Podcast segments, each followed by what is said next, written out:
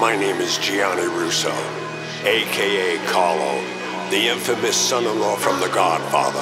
I'm now known as the Hollywood Godfather, and this is my story. Before all of the wins in my portfolio, I was a little boy diagnosed with polio. Experimenting with cures, I tried every one. Felt everything in my right, but my left was numb. Walking with a limp, like will I ever run? Once again, or is this it? Am I forever done? Living in the hospital was never fun. Some people were cool, but not everyone. You never know who you're lying in a room with. So I broke a broomstick in half and let it groove with the concrete in the bathroom floor. It had a new tip, stashed it behind the toilet in case I ever had to use it. 'Cause one day Dolores had a chat with me. Said she got... Speak softly loud and hold me warm against your heart. I hear your words, the tender trembling. Good evening, ladies and gentlemen, and welcome to Hollywood Godfather Podcast. I don't know how many hours we have up, in the hundreds, thank God. And my co-author and my friend, Pat Piccarelli's here.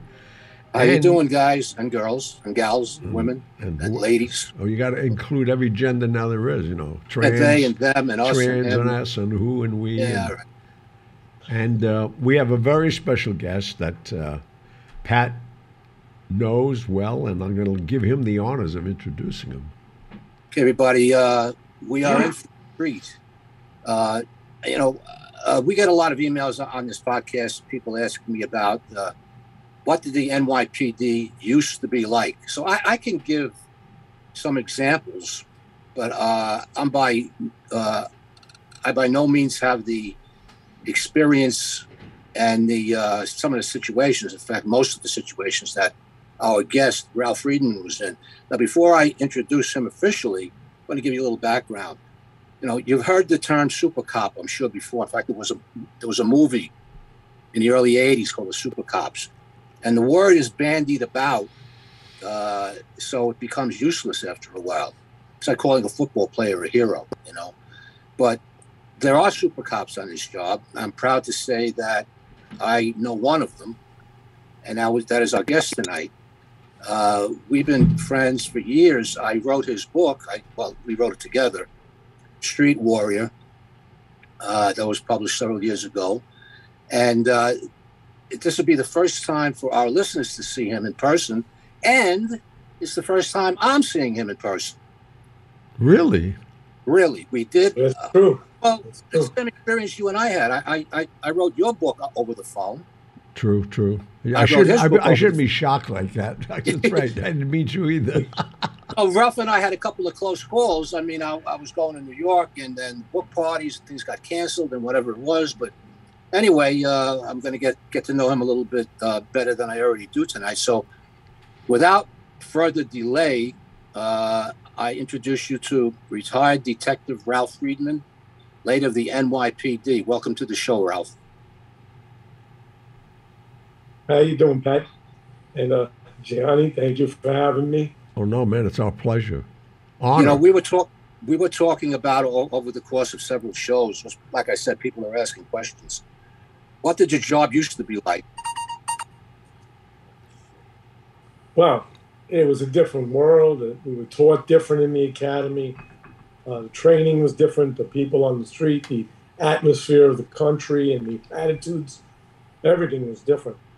Well, you came on the job about the same time I did, and there was a difference in police work, which was then proactive. Very proactive. We got rewarded for going out and looking for trouble. I mean, if there was a problem, if there was a crime to be found, we would actively go look for it. I mean, if you made good arrests, if you had, in fact, if you got in TPF, if you got 3 DUIs in a certain length of time, not you personally, but if you arrested 3 DUIs, you got time off. They rewarded you. You were told to go out there and raise hell. That's a reactive police department, rather a proactive police department. You go there looking for things. Now that's all changed. Well, we were turned out when we were turned out at roll call. Politicians dictated, not dictated, but wanted, and the police department and the commanders wanted bad guys off the street. Well, they still do, but they don't want to admit it because they have to play to their constituents. Well, but when they have some way of admitting it by tying the hands of the police, you know, and changing the laws. Well, let's talk about some experiences, some of the things that you went through. I mean, I was on the same job you were, but I mean, some of the experience you had even impressed me and shocked me. Now, there was one particular one that you weren't on the job that long. You and your partner were in an epic gun battle. And you have to understand about gunfights in the 70s and 80s. They were not all that common. Now, they're every time somebody shoots or fires a weapon and doesn't mean to hit anybody or draws a gun, it's a story in the paper, intimidation, and you're picking on people. Then it was a common occurrence. I, for one, can't recall ever going on a job, and I worked where Ralph worked, South Bronx, where I didn't have my gun either out of my holster, in my hand, or at least unlocked and ready to grab it. Try doing something like that now, and you're not going to be on a job. When we pulled over cars or approached doors, we always had our gun drawn. Yeah. Not anymore. They won't let you do it. Okay, what I want you to tell the listeners is about that particular day when you and your partner, and forgive me, I wrote the book years ago, so I forgot his name, went into that building, and he was wounded to the point where, to this day, he holds the record for blood transfusions.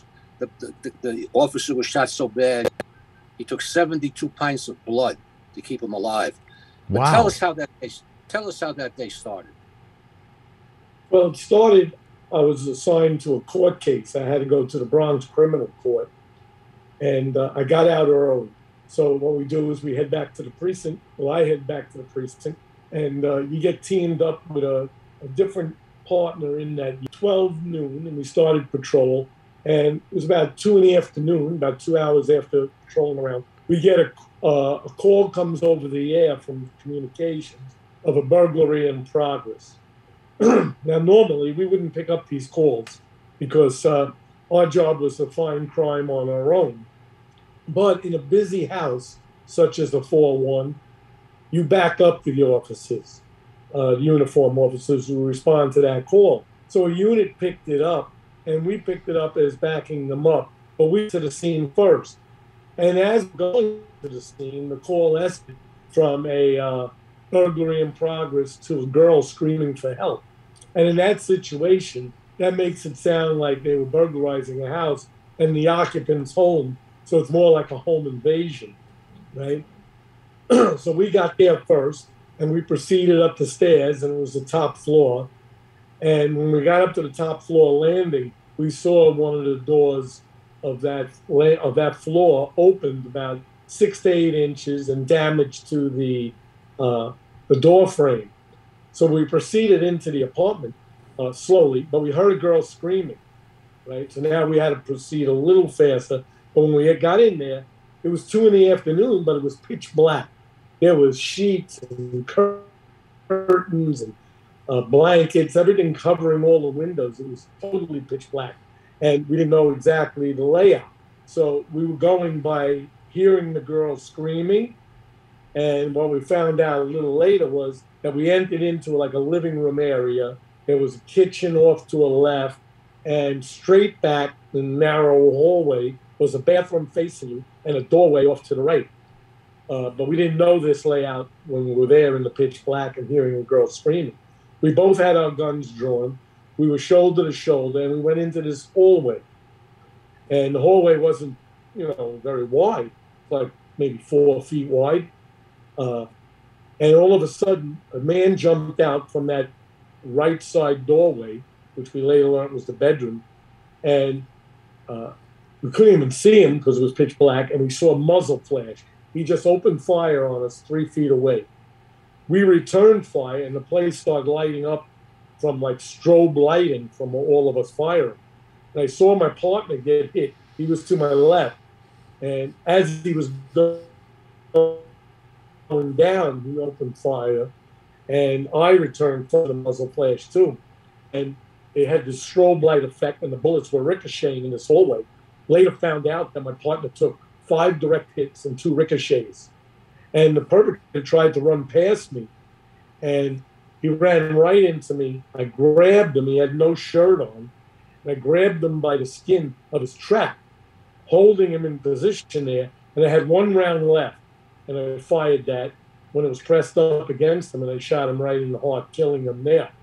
And my only concern at that point was my partner, who went down. I didn't feel that I got shot or anything, but officers were flooding in, pick up the radio and call the 1013, officer shot. But officers that were responding to that burglary already were there, because they were only seconds behind us.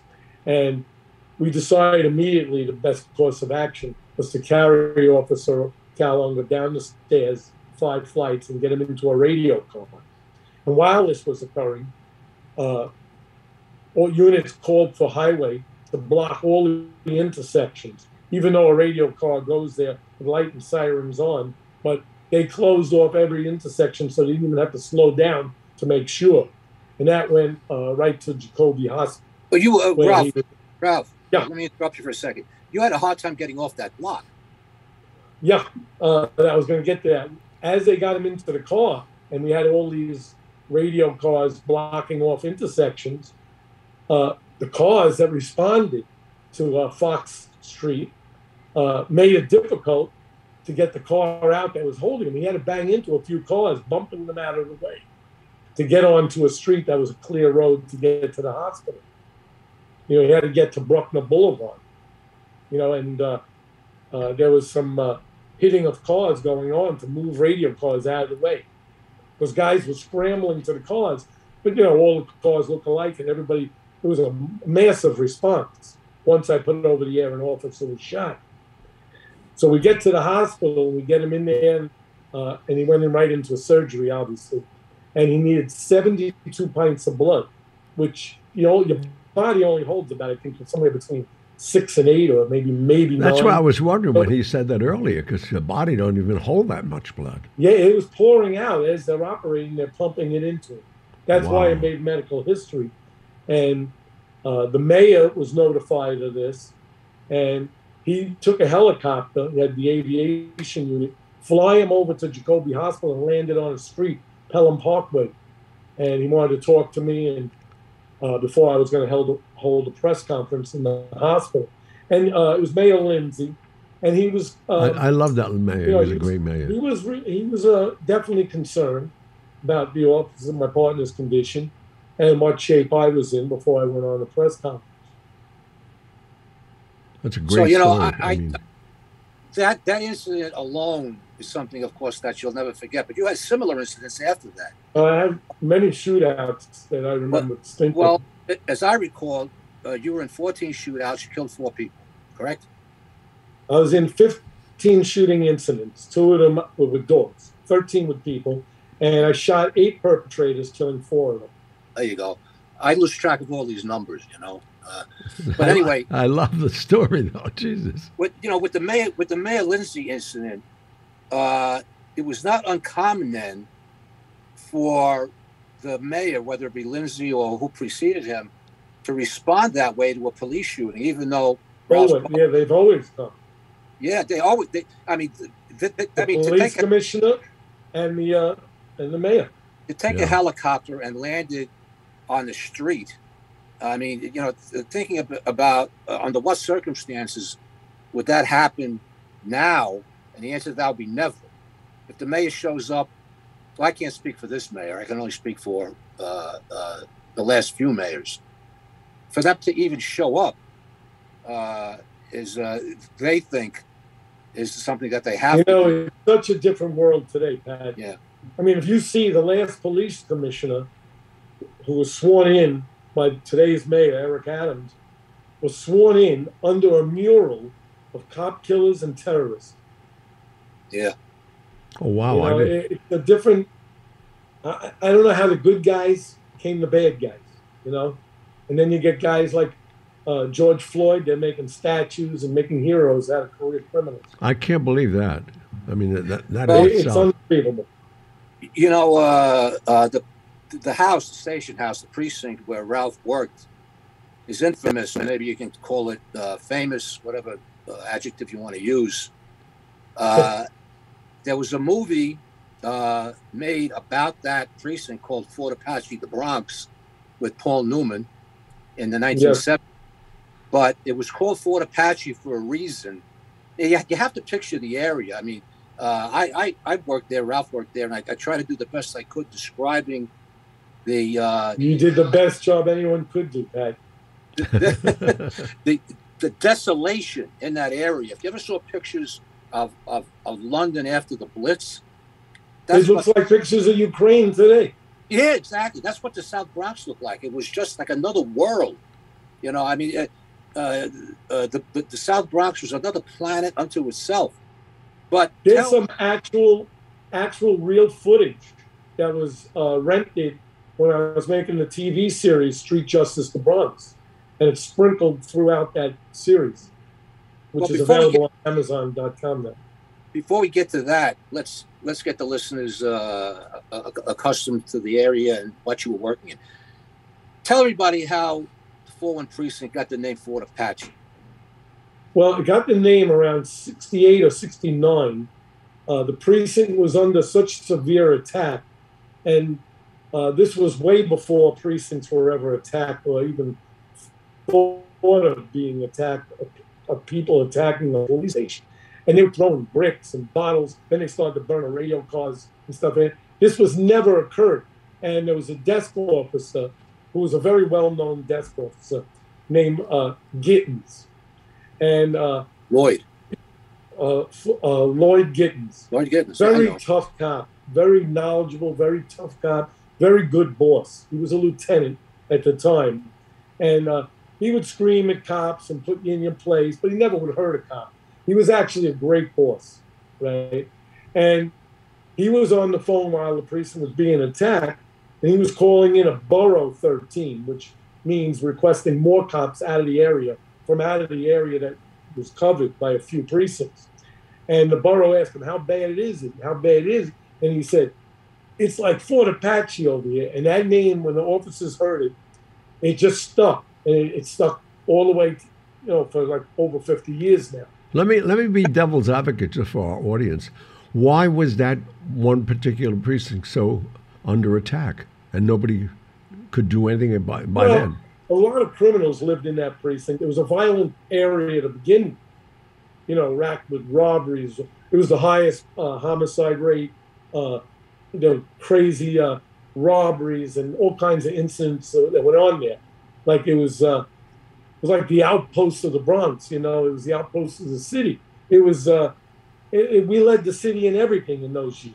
Robberies, rapes, assaults, stabbing, shooting. You know, when we worked that precinct, we had to patrol with our helmets on, because you'd be walking down the street and people would be throwing stuff at you. And I mean, toilet bowls. That got the nickname of getting airmail. There you go. I mean, you know, you expect maybe, you know, what people would do is they would get a cachet of bricks, bottles, anything that they can throw, and they put it on a roof, call it a phony call. Yeah. And then here we come, and I was at TPF, we would, you know, back people up, but we were on foot, and we had to wear our helmets. And I tell you, and I would expect, you know, bricks, bottles, that was just a normal day in the 4-1 precinct. But a commode narrowly missed me by about a foot, a freaking toilet bowl. That's and if that wild. Thing would have hit me on the head, I don't think I'd be here doing this podcast. Helmet or no helmet. No. I mean, that would have been a hell of a way to go. Hello. You ask what makes Fort Apache different than anywhere else in the city. It was just surreal. To go in there every day and work is surreal. You never stop. Well, to give you a couple of examples. Yeah. First of all, they had sector cars that went up to O and P, and each, like, you know, you get sector A, sector B. It went all the way up to O and P. We had the most radio cars covering all area of land, and we had the most cops. We had 425 officers assigned to the 4-1. And on the third floor, they had 200 TPF, which Pat worked out of. That's 625 men in one precinct. And that ain't counting all the other units that worked in the borough or the division poaching, which means they were always coming over to the front to make their arrests and get their activity because there was so much going on. Well, the place was like, it was like a packed subway car of crime going on all the time. Just, everywhere you went.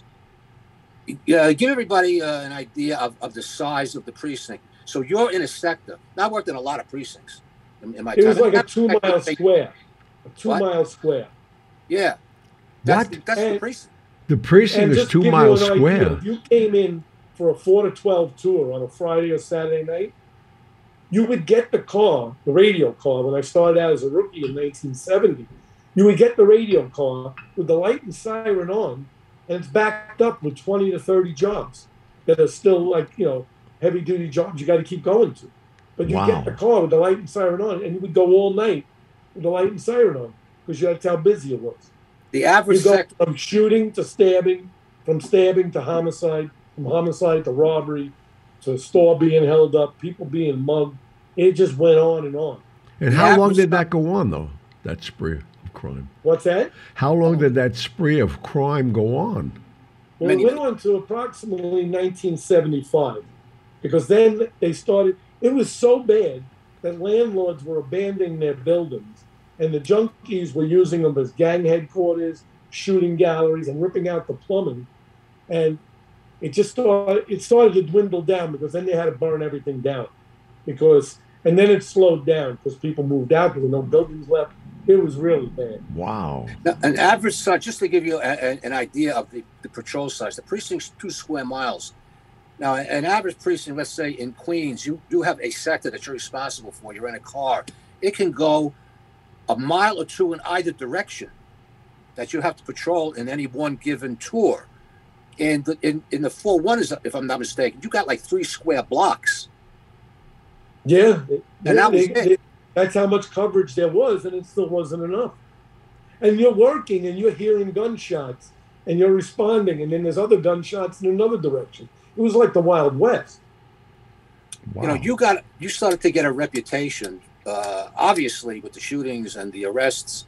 I mean, you know, to this day, your record stands. There's 6,000 arrests. I mean, it's unheard of. But, well, I made over 2,000 in my name alone. Yeah. And then I made over like 4,000 assists, helping other officers bring people in or, you know, helping them on the street. And then I made 105 off-duty arrests. I know people that go through their entire careers and they'll make 105 on-duty arrests. That's right. You got involved in everything. I was busy.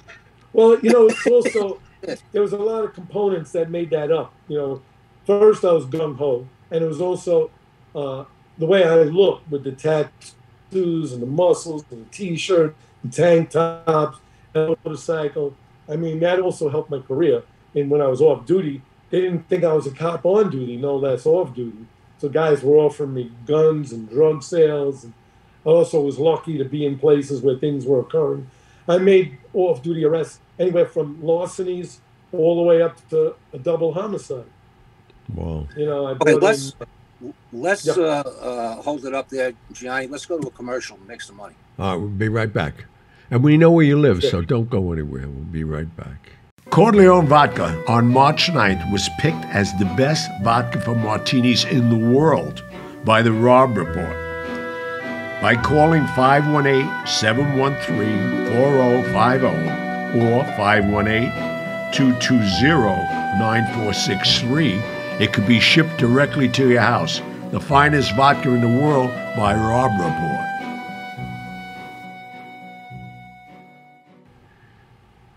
All right, we're back. Okay, there came a time, Ralph, in your career where you started to get a reputation. I got a reputation pretty quickly because I was pretty quick with my hands, and I wouldn't let any perpetrator or person on the street disrespect myself or an officer. We always gave respect. You know, if you give respect, you get respect. But there were a lot of guys on the street. There were tough guys on the street. There were gangs on the street. People that wanted to fight cops, but they got their due, you know. Not like today, they abuse police officers, and you know, with that incident about 2 years ago, they started throwing water on officers. Today, they fight officers at the throw of a hat, you know. They would fight officers. I mean, that wasn't uncommon, but they knew they were going to get their due, you know. There also came a time when you were the target of a hit. You were going to get murdered, and you weren't totally unaware of it. Yeah, that's... I'm going to go and start from that from the beginning? Yeah. Well, the part with that was I was dating this girl, right, that I met, really pretty Spanish girl, and we were dating for a little while, and it got to the point where, you know, we were going to go, we were going to have sex, so she invited me to her house, and we had it set up, and I wound up making an arrest that was going to tie me up, right? So, I told her, you know, we didn't have cell phones and stuff. It was hardwire phones. And I told her I'm going to be tied up. And she was very disappointed. And she kept calling at the precinct. And I said, no, I'm stuck. I got to vouch for this. I got to take them to court. I got to process this. And she was real upset. And I said, you know, I'll see you in a day or two, you know, my next night off. And the next day I come into work, right? And we're driving around, me and my partner. And the boss, the squad boss, gives us a 10-2. We had no, a 10-2 is report to the precinct with.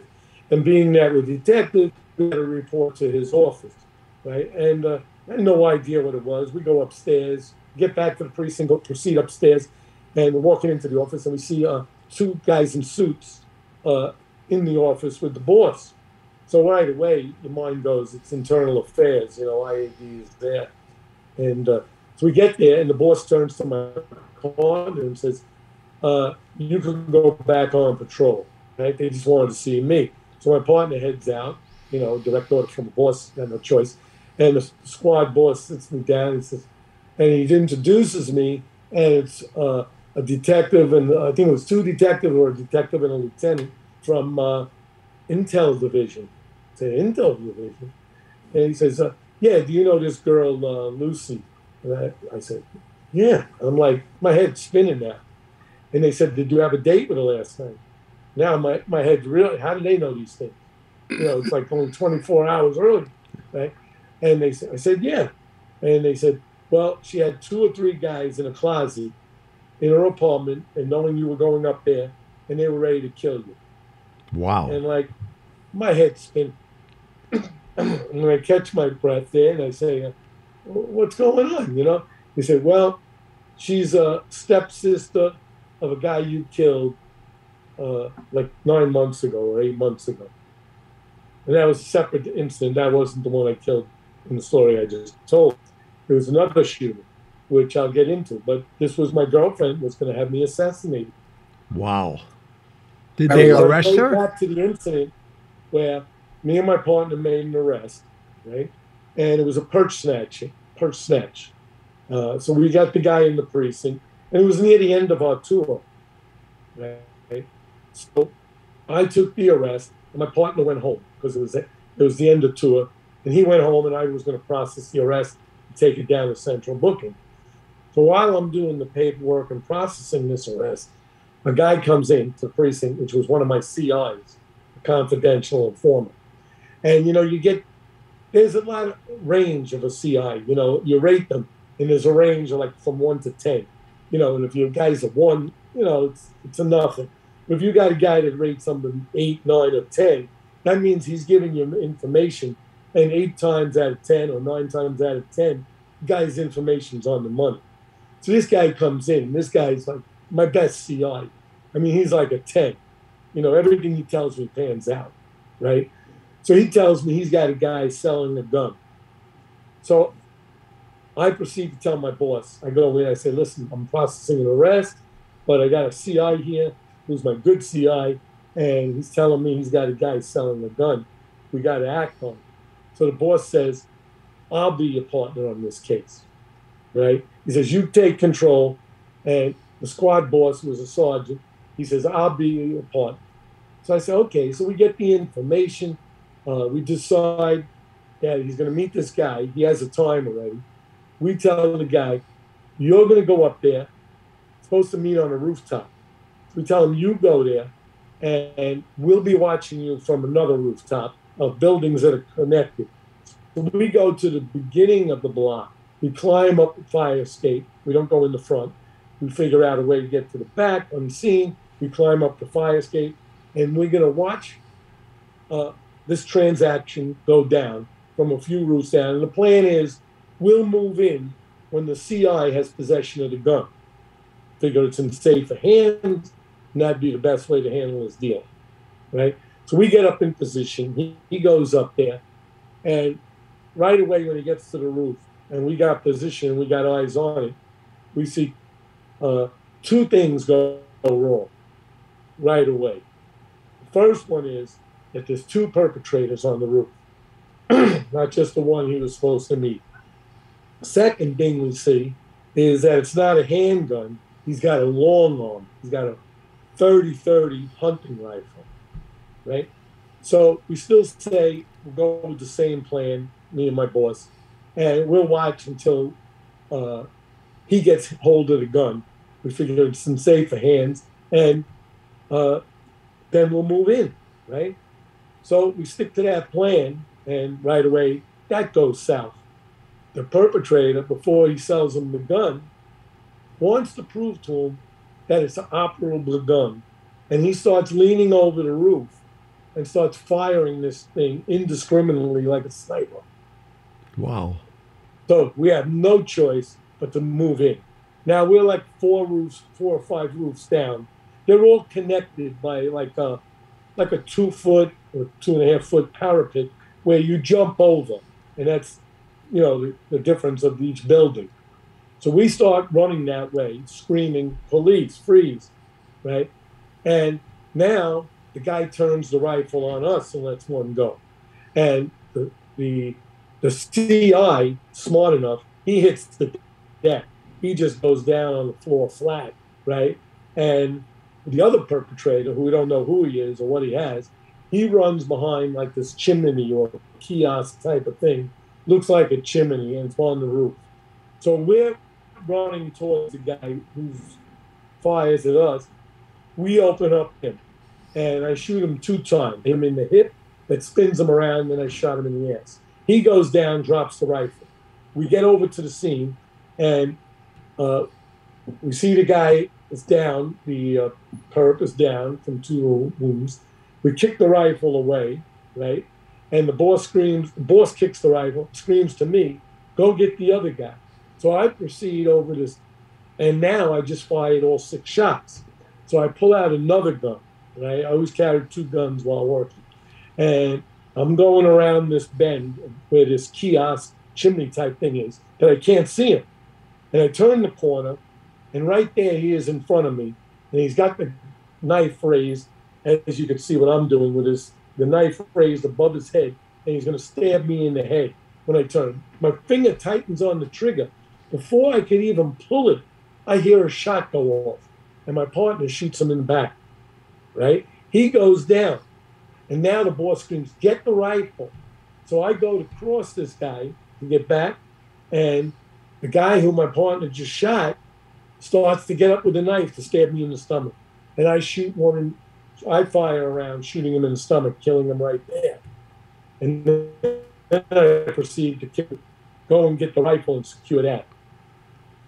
And so 2 guys are dead already. What's that? 2 guys are dead already. No, the first guy didn't die. Oh, okay. All right. The second guy with the knife died. Him I killed immediately. The other guy, like I said, I shot him in the hip, front hip, and then he spun around and shot him in the ass. He survived. The guy that I killed with the knife, who my partner shot first and I shot second, he died. And that was this girl's stepbrother. Oh. Oh. Okay. That's why the girl wanted me killed. She made it purposely that I would meet her. We would talk, pick her up. She dated me a few times, and I was supposed to go up to her apartment, and she was going to have me assassinated. You had no idea. No ideas. This came out. She played it for a while. Yeah. You know, we went to You know, we went to the movies, went out to dinner a few times, we hung out. You know, it just escalated to that point where now we were going to get together physically. And I went up to her house. I was going to go up to her house. And that's where it was planned. Thank God that happened. What no police officer wants to go through is have his partner, somebody that he works with, killed in a line of duty. And we have one episode at the end of the book where Ralph discusses what he went through and the race to get to Kennedy Airport to get the perp off a plane before he fled the country. Oh, yeah. Yeah, let's go through that. I mean, it's, you know, it's a horrendous thing to have to relive, but. Well, I was off duty at the time, and my unit, and this was a guy I was partnered with, but then we switched partners around, and he was working with another officer. His name was Kenny Mann, and he was working with a guy, Erwin Black. And I was off duty. And I heard on the radio about a shooting in the Bronx, an officer shot. Then I heard he was in the 4-1 precinct. And I was getting ready to go down there, right? And then my phone rings. And it was my squad boss calling us in. And he told us to come into the precinct. We raced down there.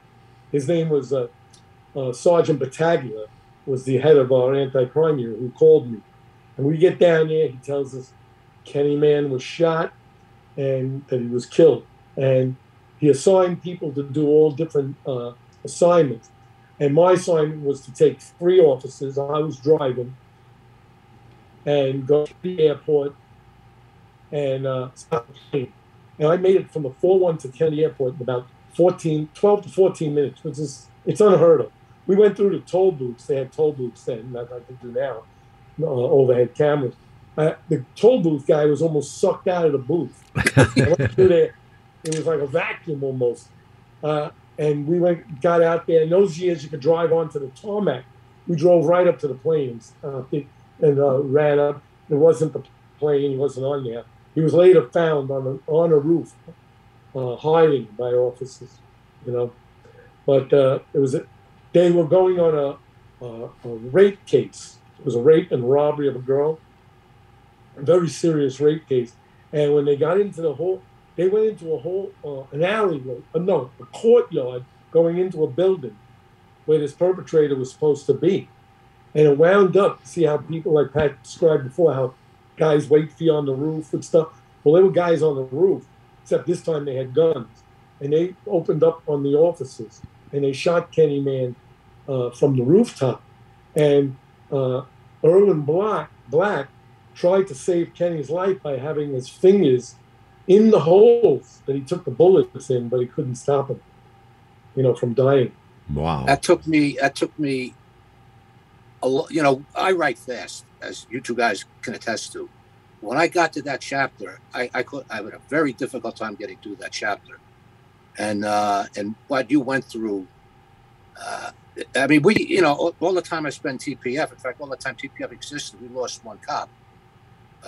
And that was at Columbia University. He got dragged away on making a car stop. Guy rolled up a window and dragged him for like 10 blocks and killed him. But to witness something like that and the adrenaline pumping, driving all the way to Kennedy Airport, it didn't stop for hours. It just kept on going. It was a terrible time. And anytime we saw an officer shot, or you respond to the hospital to get blood, or, you know, that's the only time it makes you think for a minute that, you know, it could have been me, you know. And when you, you know, otherwise you're going full speed ahead. But you stop and you think and you say, it's such a terrible thing to see an officer, because it's so easy. It could be any officer, or myself. You know, you had an illustrious career, but, you know, people probably think he probably spent 30 years on the job. Who's going to make all these arrests? Where did he get the time? How many years did you actually put in? No, I actually only did 14 years. But tell us how your career came to an abrupt end. Tell us how your career ended. Well, I just got back from vacation, and did a motorcycle trip with a few guys and my brother. We just came back from Virginia Beach, and I went into work, and I was still vibrating, you know. I used to do most of the driving. I probably did 90% of the driving. So I let my partner drive. Not that it was full, but we were patrolling around, and about 9:30 that night, we got a single 1013, an officer needing help. It was a call because it was being called in by the officer himself. So you always have a tremendous response and a very quick response when you get a 1013, even if it's over 911 or from CU. But this was from an officer himself.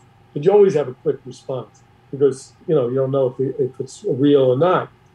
But we were responding, and we were driving west, and we were going to get to the end of the street and make a left to go south. Before we could make that left, there was a radio car. We were on an unmarked car. And a radio car being driven by a rookie, not that it was fault either, but he was heading from the south going north. So before we could turn to go south, he T-boned me. Never touched the brakes. You needed 30 feet of rubber in those years for the accident investigation squad to tell how fast the car was going. They couldn't even tell because there was no rubber, never touched the brake. And at that top speed, he probably doing about 75, hit me right in the door, right in the hip there. You know, Ralph, before you go on, you spent a horrendous amount of time in the hospital, and we'll touch on that in a second. I was there almost 3 months. But do you think that your sirens drowned each other out? Oh, definitely. The sirens and the, yeah, there was other sirens in the area, too. But I'm sure those two sirens, ours and theirs, coming into that intersection. You know, plus, you know, we don't know who had the light, you know. But there was a lot of contributing factors. And you know, the accident occurred. How badly were you hurt? I broke 23 bones. I shattered my right hip in 100 pieces. And I broke my pelvic, left, right, upper, and lower. Jesus. All the officers were hurt, but they were treated and released within 12 hours. And I got stuck in the hospital 2.5 months. Wow. Then you catch a lot of stuff in the hospital. You know, I didn't get a surgery. I didn't get any stitches. I didn't get any surgery because I had a lot of muscle on my body at the time. And what they did was they had me in traction. But they took me out every day to see if any of the bone, any of those chips, the whole crack of the hip, if any of the chip would have fell into the socket, then I would have needed a total hip replacement. The doctor said I might have lasted. I might last 2 years. Or I might last 20. And as of this podcast, I just hit 39 years on August 1st.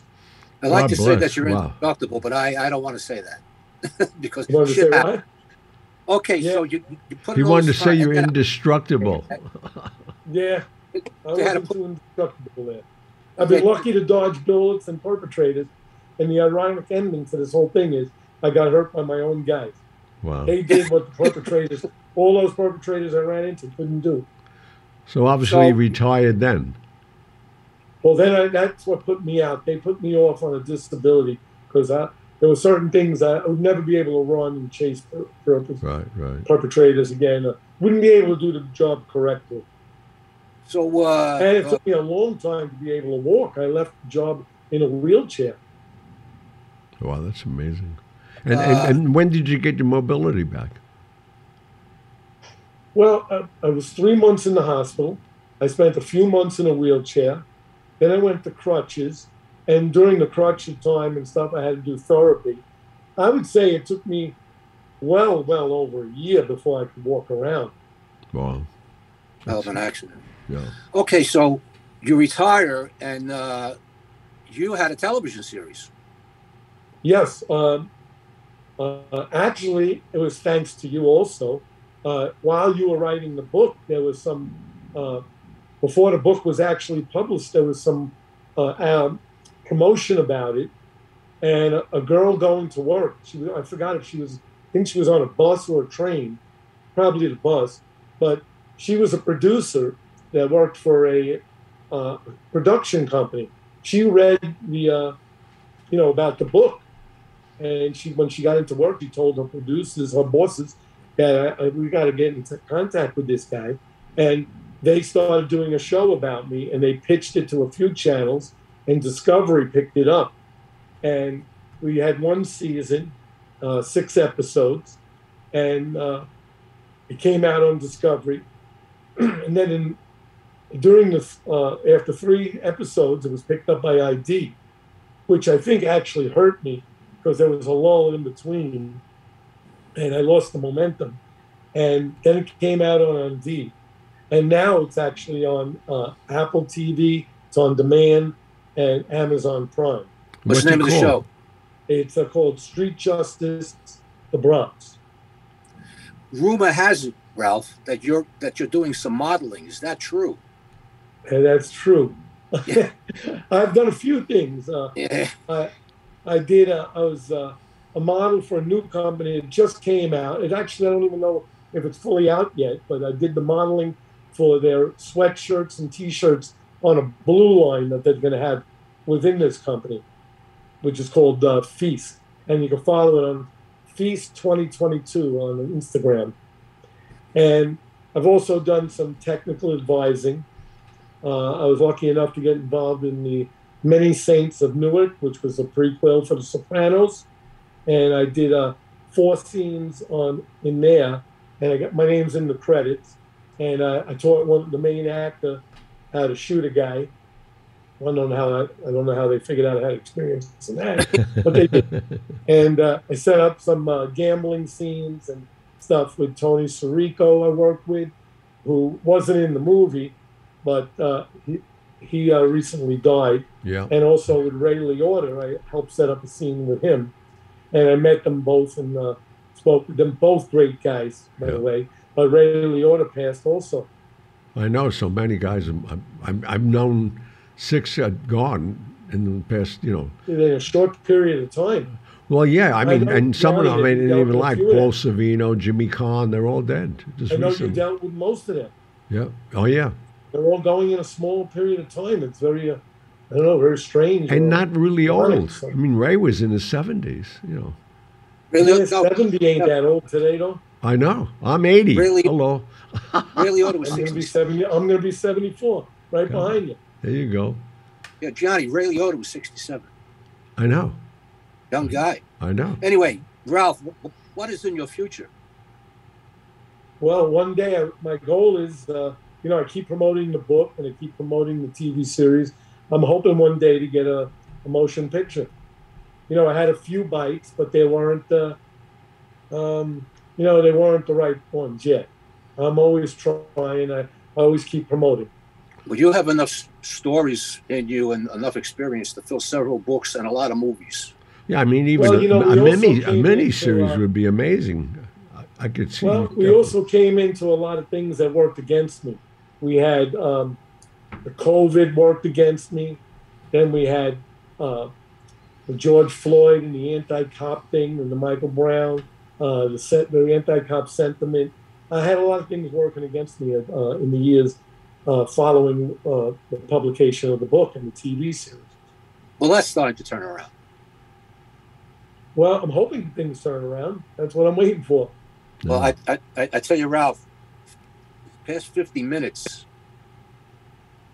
I mean, just flew by. We usually only do 40, but you have, I tell you, you're quite a guy, and I'm glad we finally got a face-to-face. This is the first step to going out and having a couple of drinks. So, yeah. I mean, the funny thing is, I can't see you guys. Well, the good news... Thank you, Pat, the bottom of my heart, Pat. Your book was absolutely fantastic, and I feel it definitely put me on the map. I was known, but not nationally, thanks to your book, You're a great writer. You're a great friend. And thank you very much. And Gianni, I want to thank you for when the book came out, when the off copy before the book came out, that you did a blurb for my book. I do appreciate that. Oh, no, please. And thank you for having me on the show. No, I think, once this new show that you're taping tonight, we're starting a whole new medium with video and audio, so people are going to get to see you, and I think your character as a person is definitely sellable in the medium, and anything we do, we can help you with it. I mean, absolutely, we're doing so much. It's crazy. I wish you well too, Johnny. I know you're doing great. Thank God. Well, I tell you, Ralph, I don't know what I could do, which is probably not much, but Johnny has helped so many people. In fact, we had somebody on the show a couple of weeks ago and Gianni is helping this guy with his career. And that wouldn't have happened without him coming on the show. So, you know, once this show airs, things may happen, and we're here for you. And Ralph, let me tell you, that's who I am. I know you are, Gianni. No, everybody's always helped me. Always, people, Ralph, always people came to my side and helped me. And that's, I try to do it any way I can, especially with a story like this. There's not, you just need the right door open. That's all. This is a great story. Well, you know, I always wanted to write the book, you know, but I never had the right connection until I met Pat. That's great. No, thank God. Thank God I met him too, is, you know. By a mutual, you know. Everything worked, you know. You have what you have. You got your life. You have the book. You've had a TV series. You're doing other things. Now you got to get a little lucky, and perhaps. Yeah, exactly. Certainly, I'll do anything that I possibly can. But you're going to get a lot of exposure here within the next couple of weeks. So we'll see what happens. That's great. I appreciate it. No, thank you. But Pat, you've always helped me over the years when I had to do a speech or write something. You were always there for me, Pat. You don't have to tell me now. I certainly know. I'm not going anywhere. Well, thank you very much, my friend, for being on the show. We really appreciate it. It's a great privilege. My honor and my pleasure. This is going to open up quite a few people's eyes when they realize how it used to be. Great. Yeah, you know, it's got to turn around because, you know, what are we going to do? Revolve all the way back to a caveman or the jungle or what? Decent people have to respect the police, and criminals got to fear the police. That's how the system has to work for civilization. It's always worked that way. It had to work that way. And over the last 2 years have been devastating. Oh, it's crazy. It's crazy. Okay, Ralph, you have a good night. Thank you so much. Thank you. And really a privilege having you. Thank you. Thank you, Gianni. Right. Thank you very much. Our audience, well, thank you all. And as Pat and I always say, without you, we have no show. Tell your friends, write the cards and letters. That's how we respond. We get material, as you've heard. Numerous shows were created by you and telling us what you wanted to hear, and we did it. Pat, good night, my friend. That's right. Good night. Woo! If you're feeling sad and lonely, there's a service I could render. I'm the one who loves you only. I could be so warm, so tender. Call me. Don't be afraid, you can call me. Maybe it's late, but just call me. Thank you for tuning in to the Hollywood Godfather podcast. You can contact Gianni Russo, Patrick Piccarelli, or myself, Megan Horan, with your questions and comments through the contact section of our website, HollywoodGodfatherPodcast.com, which is where you can also subscribe to our weekly newsletter. You can also call and leave us a message at 646-776-3038. Remember to follow us on Instagram at Hollywood Godfather and on Facebook, as well as leave us a review on Apple Podcasts. We'd like to know what you like about what we're doing, what you'd like to hear in the future, and anything else you might suggest to improve our podcast. Most importantly, hit the subscribe button. We'll be back next week with stories of the mob and Hollywood, as well as answers to your messages. Good night. Don't be afraid, you can call me. Maybe it's late, but just call me. Tell me and I'll be around. I'll be around.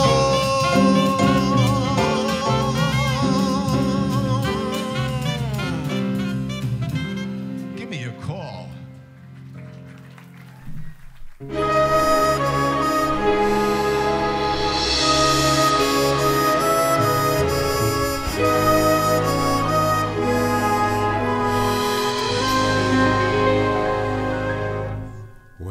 I was 17. It was a very good year. It was a very good year for small town girls and soft summer nights. We'd hide from the lights. I did it my